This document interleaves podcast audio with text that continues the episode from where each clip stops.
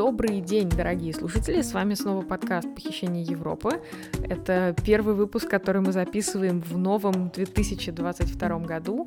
В берлинской студии с вами, как всегда, я, журналистка Дарья Сухарчук. И э, руководитель отдела коммуникации Гражданского форума России Сергей Терешенков. И сегодняшняя наша тема — это очередное такое яблоко раздора в Европейском Союзе, а, которое, конечно, удивительным образом при этом не имеет никакого отношения ни к пандемии коронавируса, ни к очередному кризису отношений с Россией, в основном не имеет, а, а именно спор о том, какие же источники энергии считать устойчивыми и для того, чтобы э, стимулировать привлечение инвестиций к этим источникам энергии. О чем речь? Дело в том, что Еврокомиссия раз в несколько лет принимает э, таксономию, то есть буквально список разных источников энергии, э, инвестиций в которые поощряются. И в этом году в этот список попало два весьма спорных источника энергии, а именно природный газ и э, атом, да, ядерная энергетика. А, в Европе вокруг этого ломается очень много копий, воспринимается это буквально как противостояние между Парижем и Берлином, что, конечно, только добавляет интереса к этой теме. А, и так еще совпало, что в Франции с начала этого года и до июня является председателем Совета Европы, то есть она буквально задает повестку. А французы в Европе главные ядерщики, 70% их энергетики э, из атомных электростанций. Более того, буквально в конце прошлого года президент Макрон лично с очень большой помпой объявил о новой программе развития ядерной энергетики, Программа требует в том числе привлечения инвестиций, поэтому понятно, почему, например, в интересах Франции включение атома вот в эту вот европейскую таксономию. Э, Причем здесь Германия, э, немцы, наоборот, являются ярыми противниками ярой э, атомной энергетики и постепенно от нее отказываются, но при этом потребляют большое количество природного газа. А, стоит сказать, кстати, что вот эта таксономия — это не список источников энергии, которые Евросоюз будет использовать, а это некая такая путеводная звезда и ориентир именно для привлечения инвестиций. То есть это такой знак э, людям, желающим инвестировать в европейскую энергетику, что здесь считают устойчивым и что еще какое-то время будет считаться хорошей инвестицией, в том числе безопасной. Да, и вот э, обо всем этом мы поговорим с сегодняшним нашим гостем Оскаром Нио, генеральным менеджером по международным проектам организации Белона. Пусть вас не смущает, что эм, э, наш гость э, сидит в Осло, в Норвегии, то есть за пределами Европейского Союза. Организация Белона работает э, и в России, и э, есть офис в Брюсселе. А, вот, но если говорить э, о Норвегии, да, Норвегия не страна Европейского Союза, но э, природный газ э, как раз экспортируется в том числе из Норвегии в страны, в страны ЕС.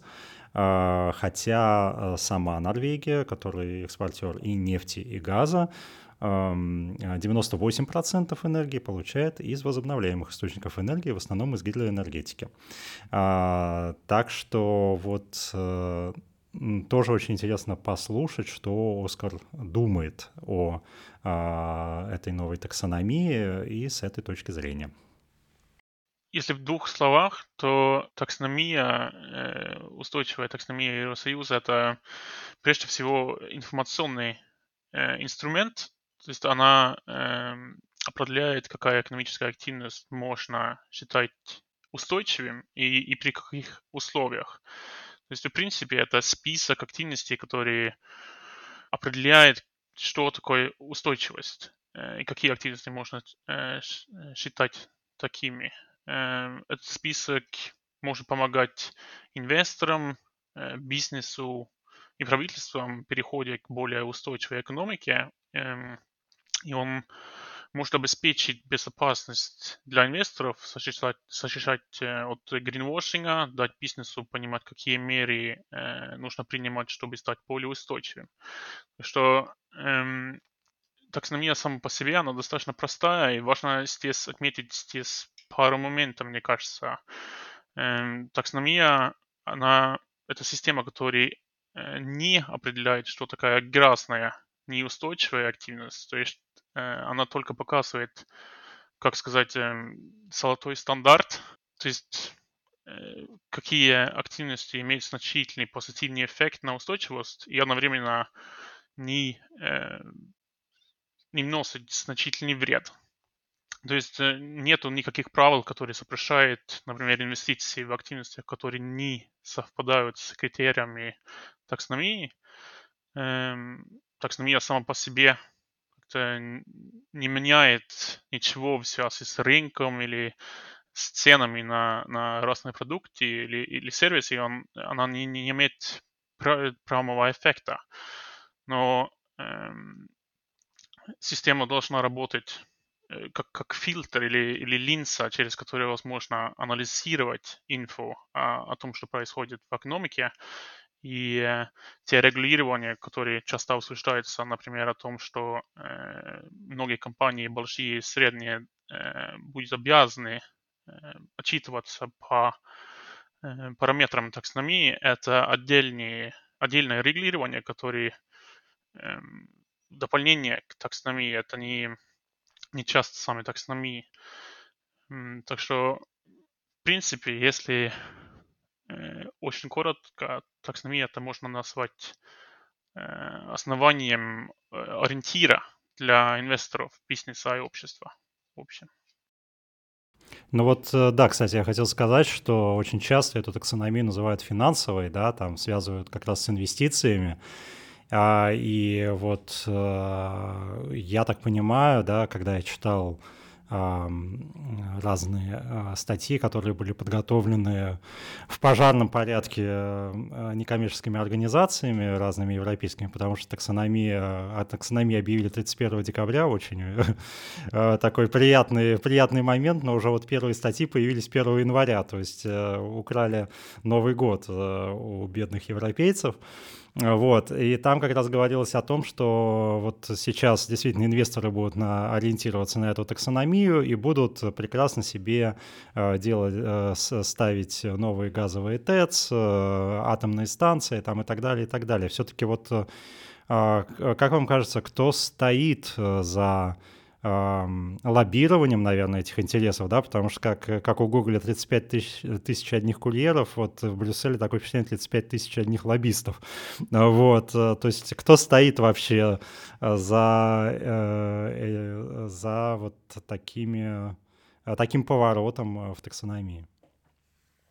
Мне кажется, что, что много из этого шума происходит, потому что многие группы думают, что место в таксономии или э, то, что ты, ты, возможно, не получаешь место в таксономии, это значит, что ты, твоя активность не, не переживет. То есть э, каждый хочет э, свой кусок пирога и, и сосчитать свои экономические интересы.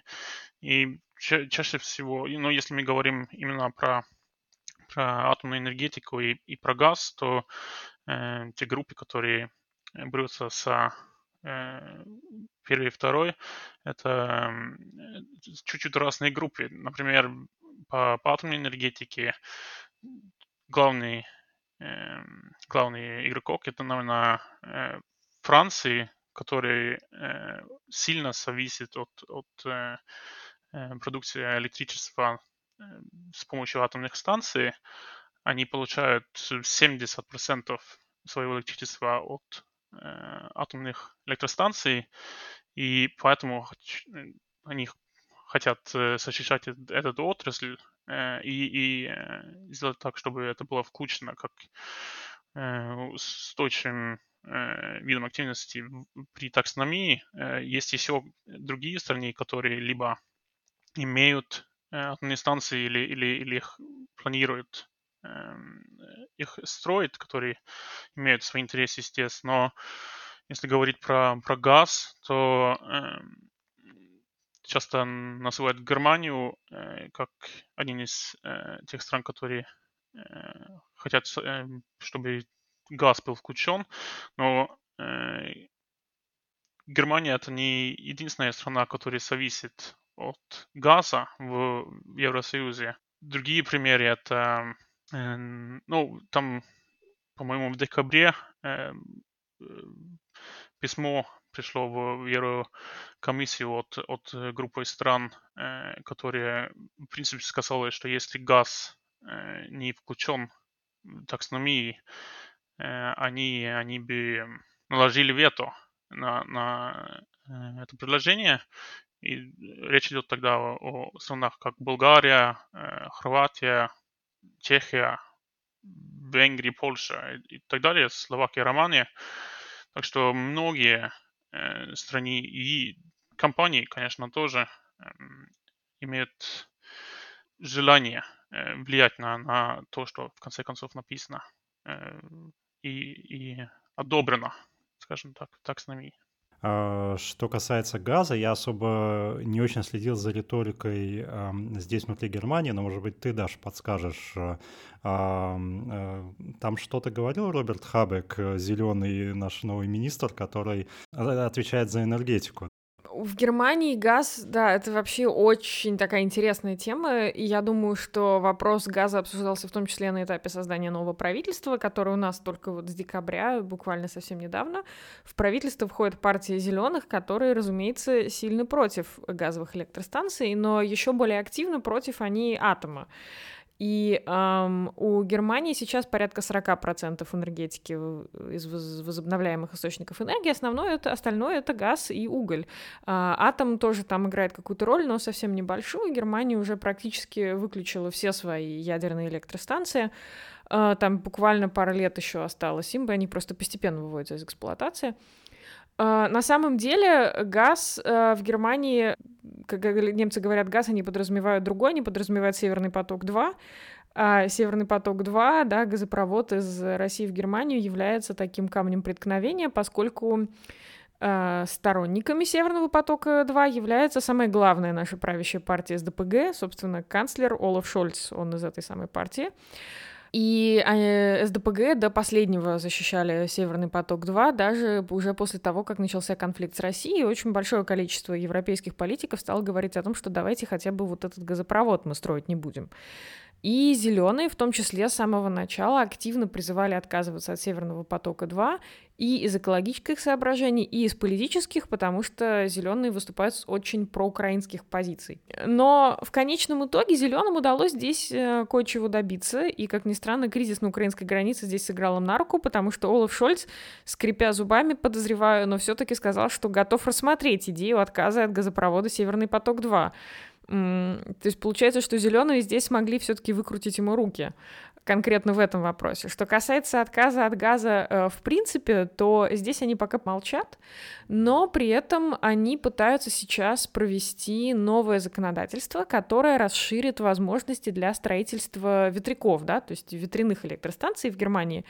А, здесь очень интересная тоже такая особенность немецкого законодательства. Дело в том, что в Германии вот кто был здесь, особенно на севере, кто здесь ездил по дорогам, в машине или в поезде, все знают, что здесь стоит огромное количество ветряных электростанций. 嗯 И проблема в том, что исчерпаны почти все возможные площади, которые можно было занять ветряками в Германии, поскольку здесь очень строгие правила, э, которые регулируют, как близко может ветряк стоять к э, жилым домам в первую очередь. Германия густо населена, поэтому места для ветряков на самом деле довольно мало.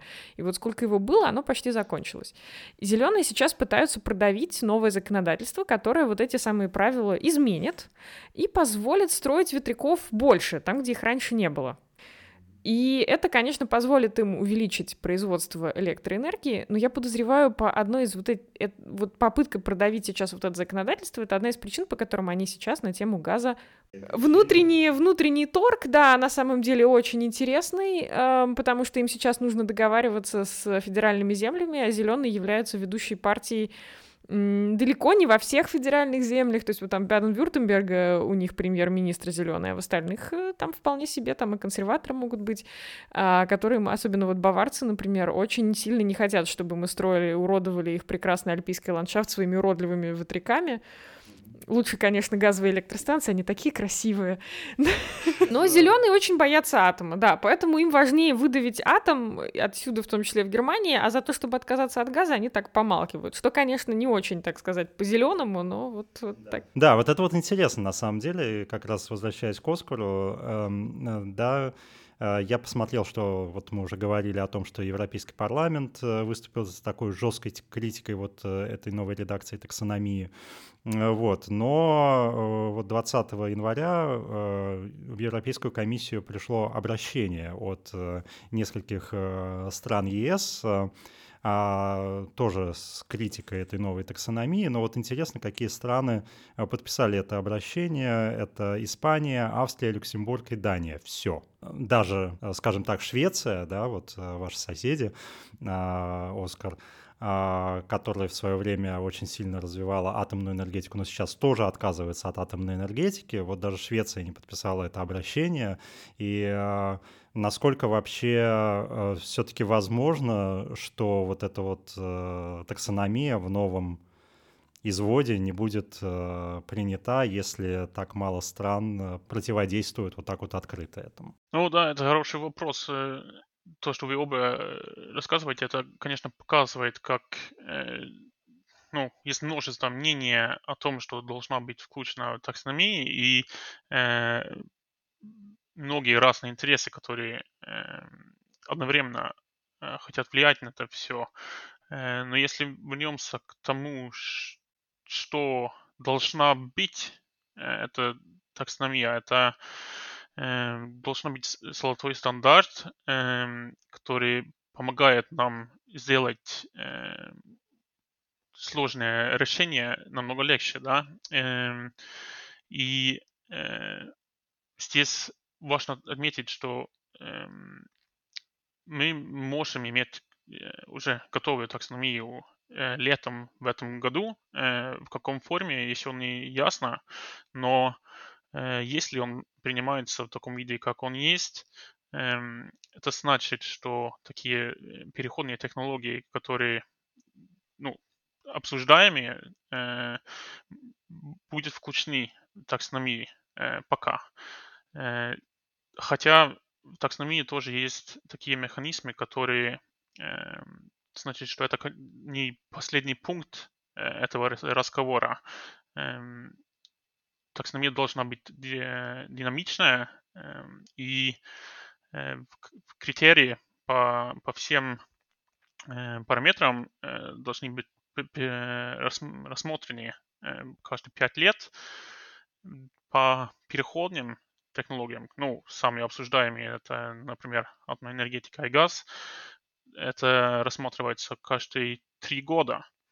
Так что то, что мы сейчас имеем такое горящее, горящее обсуждение, э, значит, что э, он, оно должно повториться э, не, не э, реже, чем каждые три года, в принципе. Я в свое время занимался немного энергетикой, когда жил в России.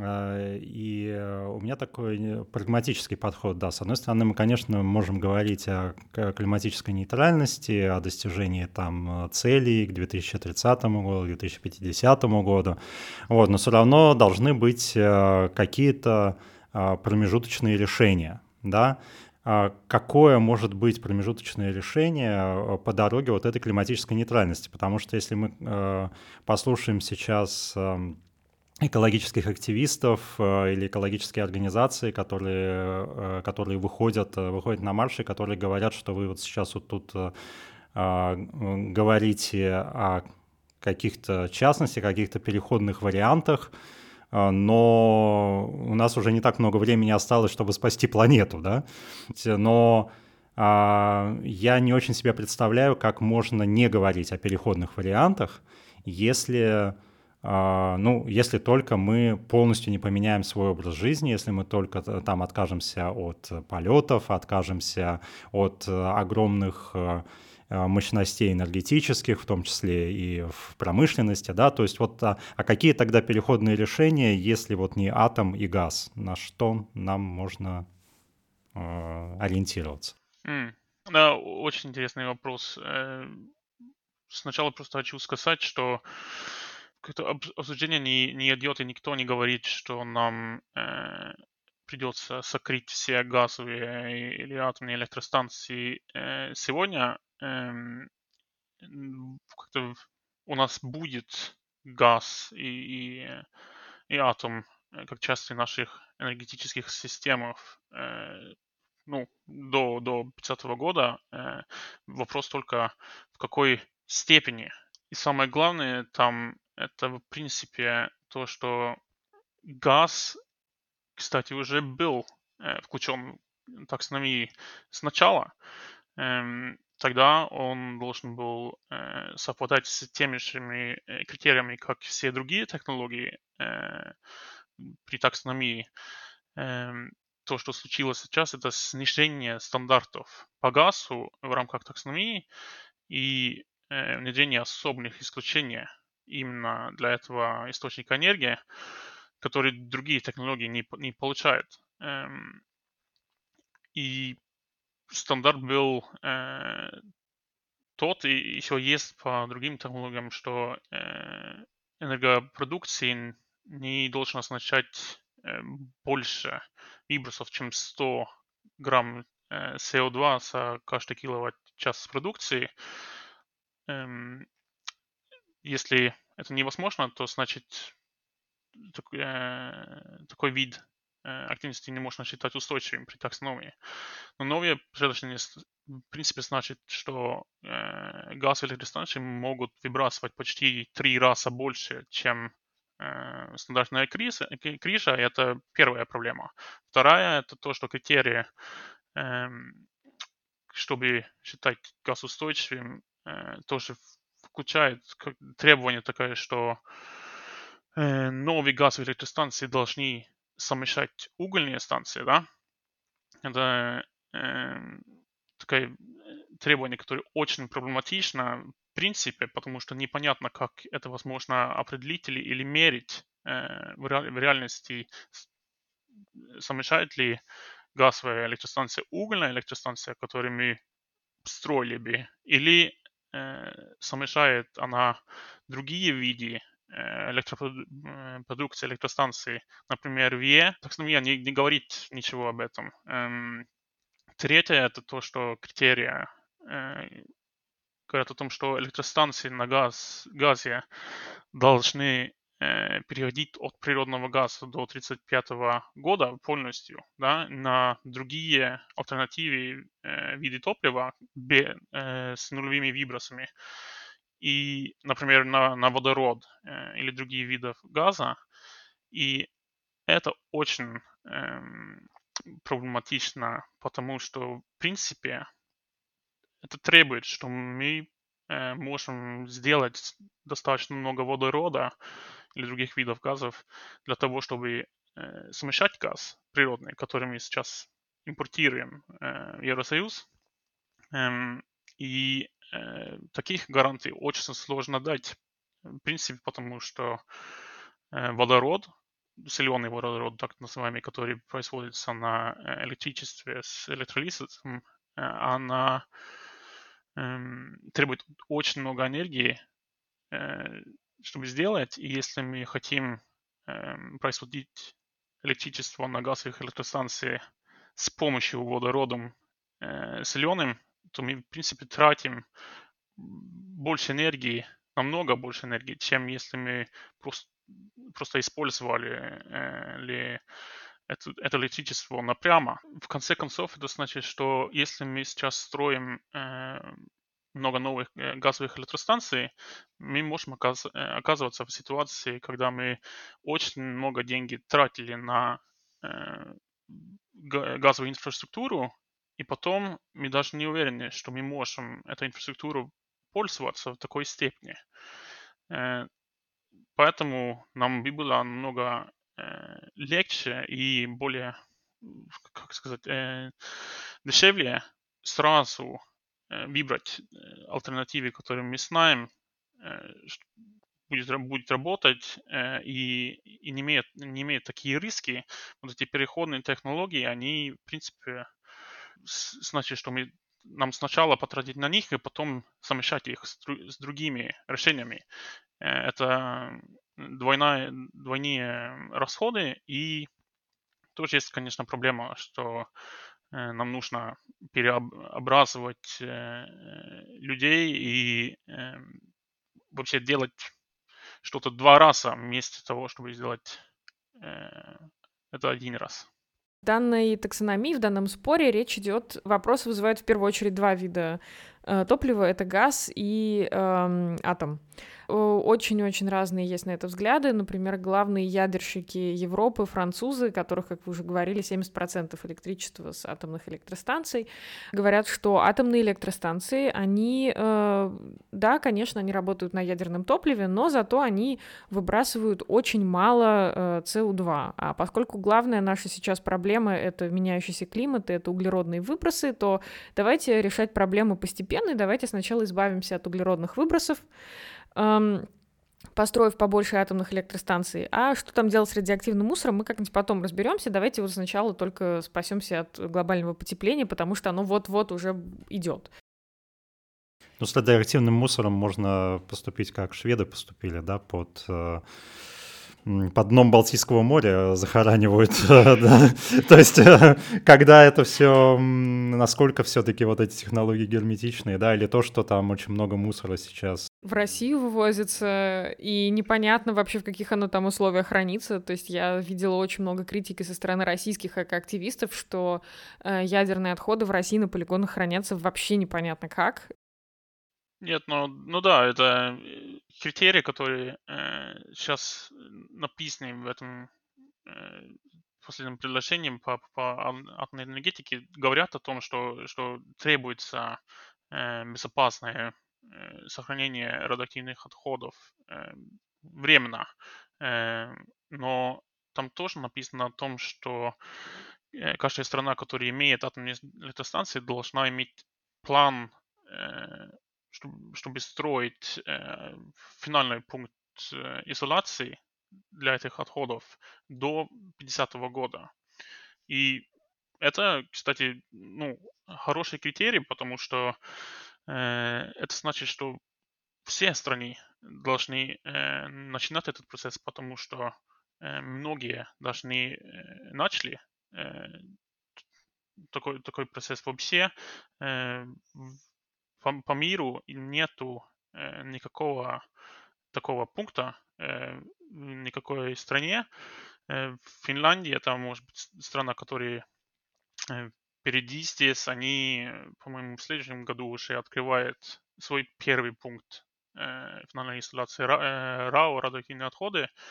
И эм, э, это критерий очень интересно, потому что не очень понятно, реалистично ли это сделать до 50 -го года многим странам. Э, мы в Норвегии сейчас только что начинали э, планировать такой пункт для нашего, наших отходов. И здесь наверное, занимает 30 40 лет.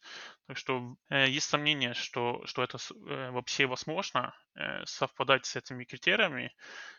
И если Э, как эта страна не совпадает с этим, что тогда будет, это тоже непонятно, какие последствия будет с этого. Так что критерии по атомной энергетике, так как они написаны сейчас, они э, вызывают вопросы. Э, тоже там есть критерии о том, что как переходная технология э, атомной электростанции, которые, э, возможно, Э, считать одобренные при таксономике, они должны быть э, одобренные новые проекты до 1945 э, года.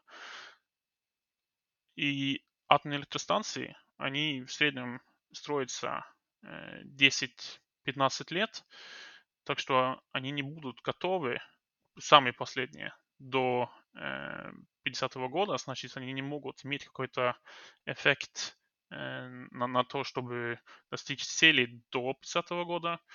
Эм, и э, они работают, э, ну, новые АЭС 30, ну, с 30 по, по, по 60 лет или дальше, значит, те атомные станции, которые мы сегодня строим, они будут с нами до конца века. Это же не переходная технология, это Э, технология, которая э, не временная.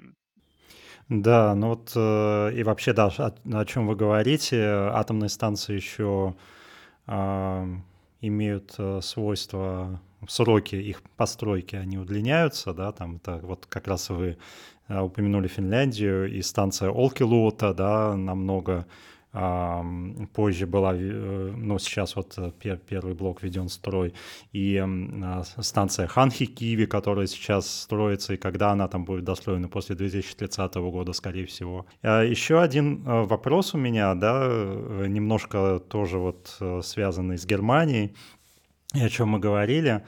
Э, часто можно услышать от немецких политиков, что э, пусть будет Северный поток, и пусть будет и вторая нитка Северного потока, потому что э, по нему мы можем потом получать водород, вот топливо будущего, да, о котором мы уже говорили. Даже применяется, есть электричка на водороде в одном Германии, я не вспомню сейчас, какой федеральной земле, где-то на востоке, но точно ходит один поезд на водороде.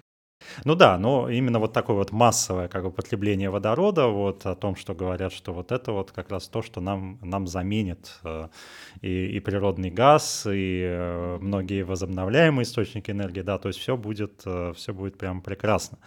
Э, вот, э, насколько вам кажется реалистичными вот эти вот планы э, по поводу именно транспортировки э, водорода, да, по, по существующим газопроводам? Ну, это классический аргумент э, за то, что нам э, нужно э, строить э, газовую, инфра, газовую инфраструктуру, да, потому что мы можем его, э, использовать в будущее для других нужд, например, для водорода. Э, но,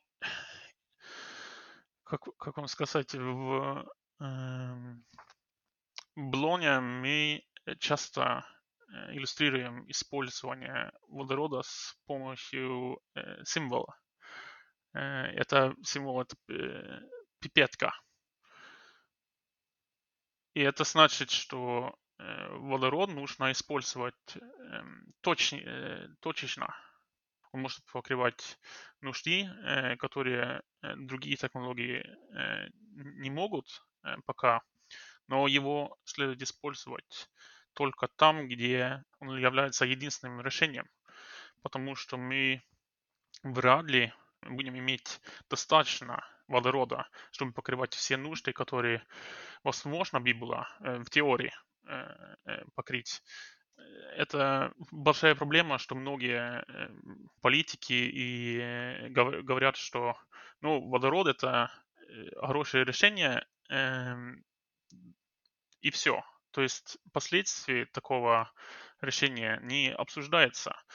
И нам очень важно подчеркнуть, что да, водород э, будет очень важно, но не в такой степени, как он э, часто показывает. Мы должны понимать, что нету такого одного универсального решения. Нам, нам требуется сочетание э, решений, чтобы достичь наших целей по устойчивому развитию. И нам, нам нужно определить, э, какие решения раб, работают в каких контекстах, что требуется, чтобы их реально использовать. И это, конечно, более, более сложно, но эм, в этом перспективе можно вернуться к таксономии, и, потому что она могла бы помочь нам в этом. Но если она определяется э, экономическими интересами, так как она будет иметь менее э, значительный эффект, потому что она должна определиться устойчивостью и не э, экономическими приоритетами. Да, спасибо вам большое, Оскар. Было очень интересно э, вас услышать. И я думаю, что, как мы сегодня узнали, не последний раз в Европе обсуждают вопрос этой таксономии. Нас ждет следующий раунд как минимум через три года, и это если они смогут договориться сейчас. Тогда мы снова, наверное, запишем какой-то подкаст. Ну, спасибо вам большое за приглашение. Рад с вами поговорить. На этом у нас на сегодня все. С вами был подкаст «Похищение Европы». Слушайте нас на всех платформах первого числа каждого месяца. Подписывайтесь на новостную рассылку гражданского форума на соцсети, чтобы узнавать все остальные новости гражданского форума. С вами прощаемся до 1 марта, первого дня весны. Всего доброго.